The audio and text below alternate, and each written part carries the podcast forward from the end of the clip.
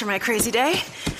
My packed commute, all those unread emails in my inbox. But I'm getting stronger, faster, and pushing myself further every day. I don't care if I'm not like everyone else. This punching bag is the best way to end my day. Fearless is knowing yoga isn't your style. That's the power of the Blue Cross and Blue Shield Federal Employee Program. Learn more about our healthy benefits at fepblue.org slash get more. You are Locked On Vikings, your daily Minnesota Vikings podcast. Part of the Locked On Podcast Network. Your team every day.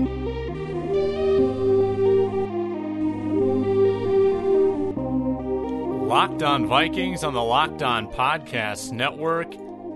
Rainy Thursday, Twin Cities. Sam Ekstrom with you, home studio.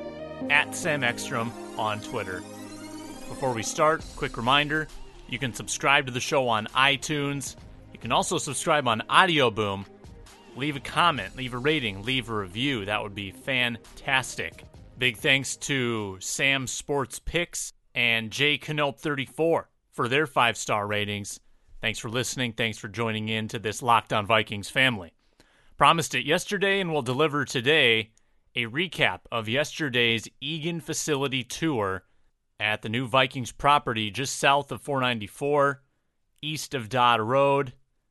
200 acres of land, 40 of which will comprise the Vikings' new practice facility. To be honest, slightly anticlimactic, not because it wasn't impressive, but because it is still very much under construction.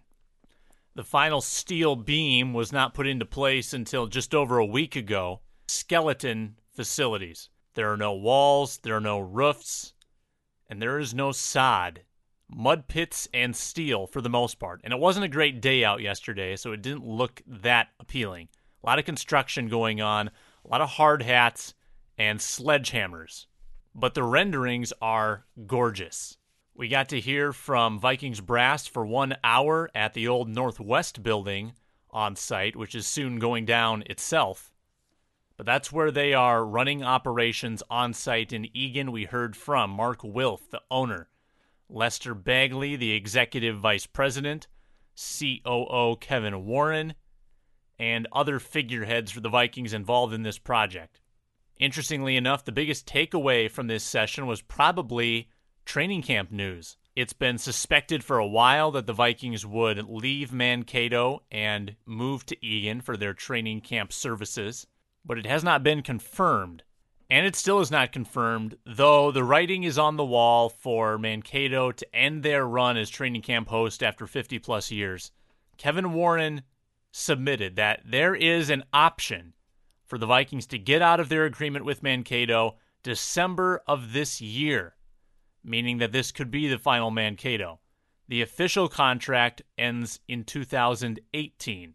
Now, the quote is that no decisions have been made, but just think of the simplicity that it would create for the Vikings if they could just hold all of their training camp functions in house. Think of the logistics of moving 90 players and checking them into dorms. And yes, the facilities are nice in Mankato. They've got three practice fields, they've got the stadium, they've got meeting rooms. It's okay, and the city loves it. But when you're already housed with everybody under one roof and you have state of the art facilities, it just doesn't make as much sense. And for those hoping that the Vikings might still come down to Mankato for a few days, well, you still have to consider the cost of moving down and moving back.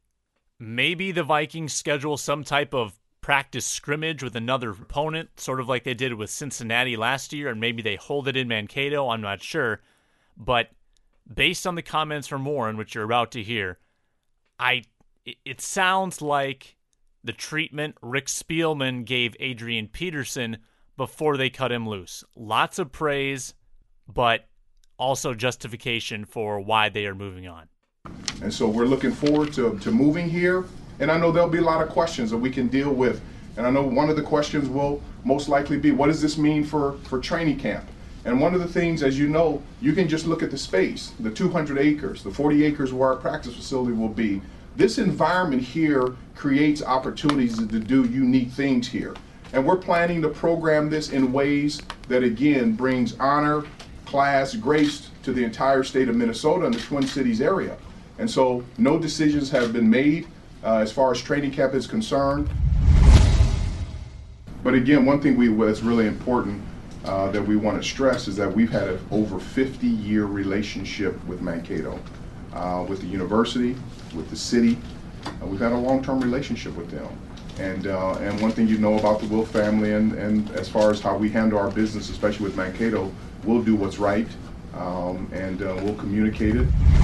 So, the TCO Performance Center will be replacing Winter Park, the 36 year old facility. And I got to tell you, some of the comparisons are night and day. We, we got the stats side by side Winter Park versus the new place. Square footage, more than double 277,000 to 138,000. Office space, 148,000 square feet to 50,000 square feet. They've doubled the outdoor fields.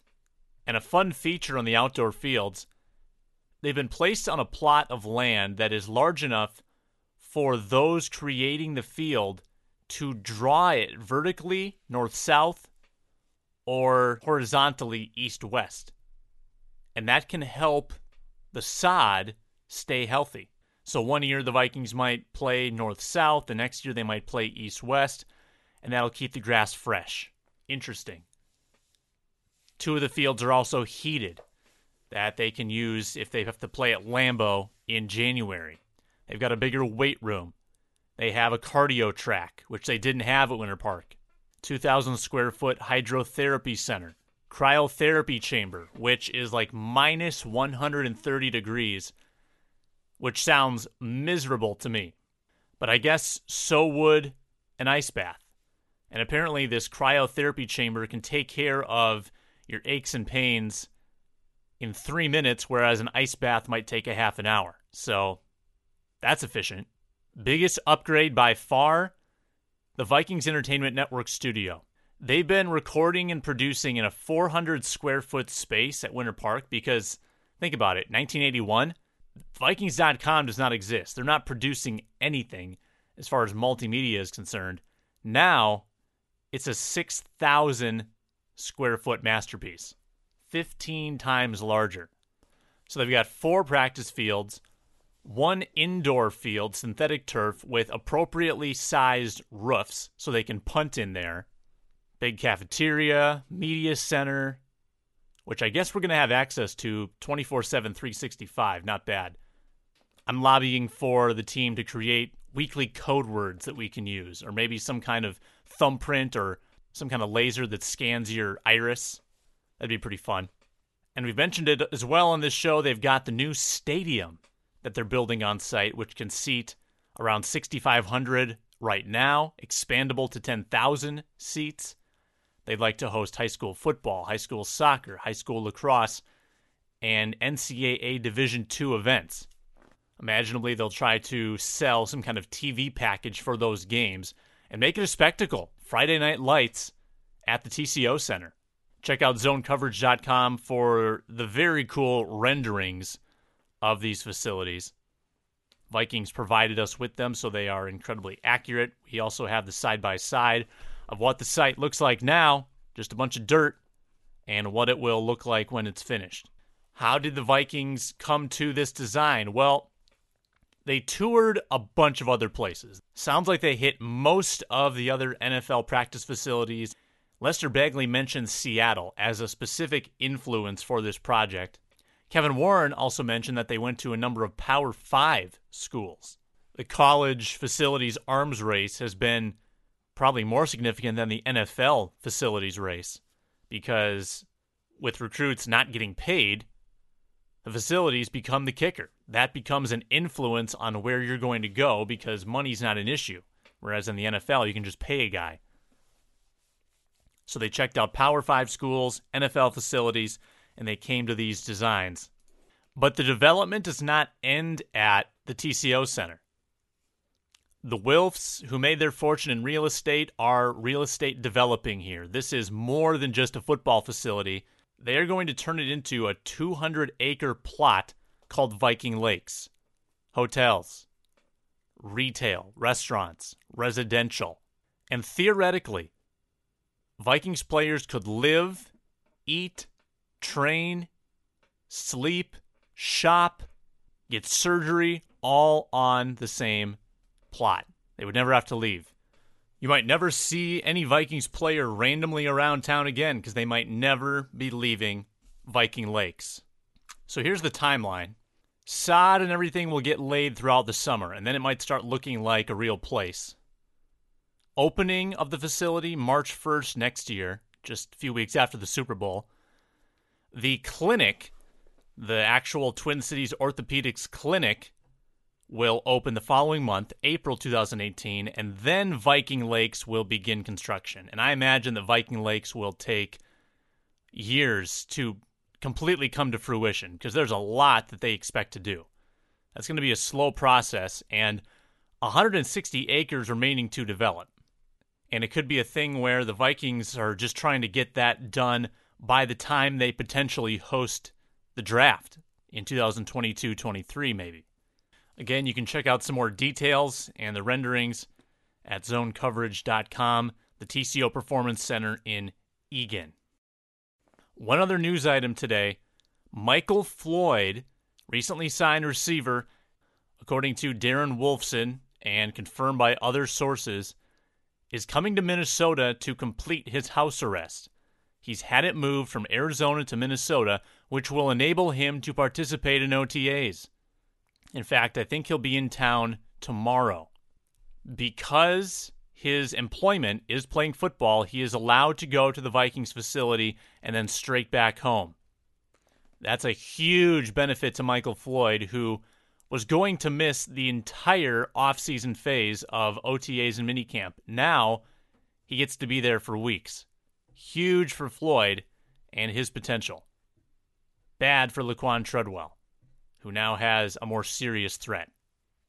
The Locked On Vikings on the Locked On Podcast Network. Sage Rosenfels rejoins us tomorrow on the program. Make sure to check out the other shows on the network, particularly in the NFC North. Locked On Packers, Bill Huber, Locked On Lions, Matt Dery, Locked On Bears, Brian Perez. Thanks for listening to Locked On Vikings. I'm Sam Ekstrom. Have a good Thursday.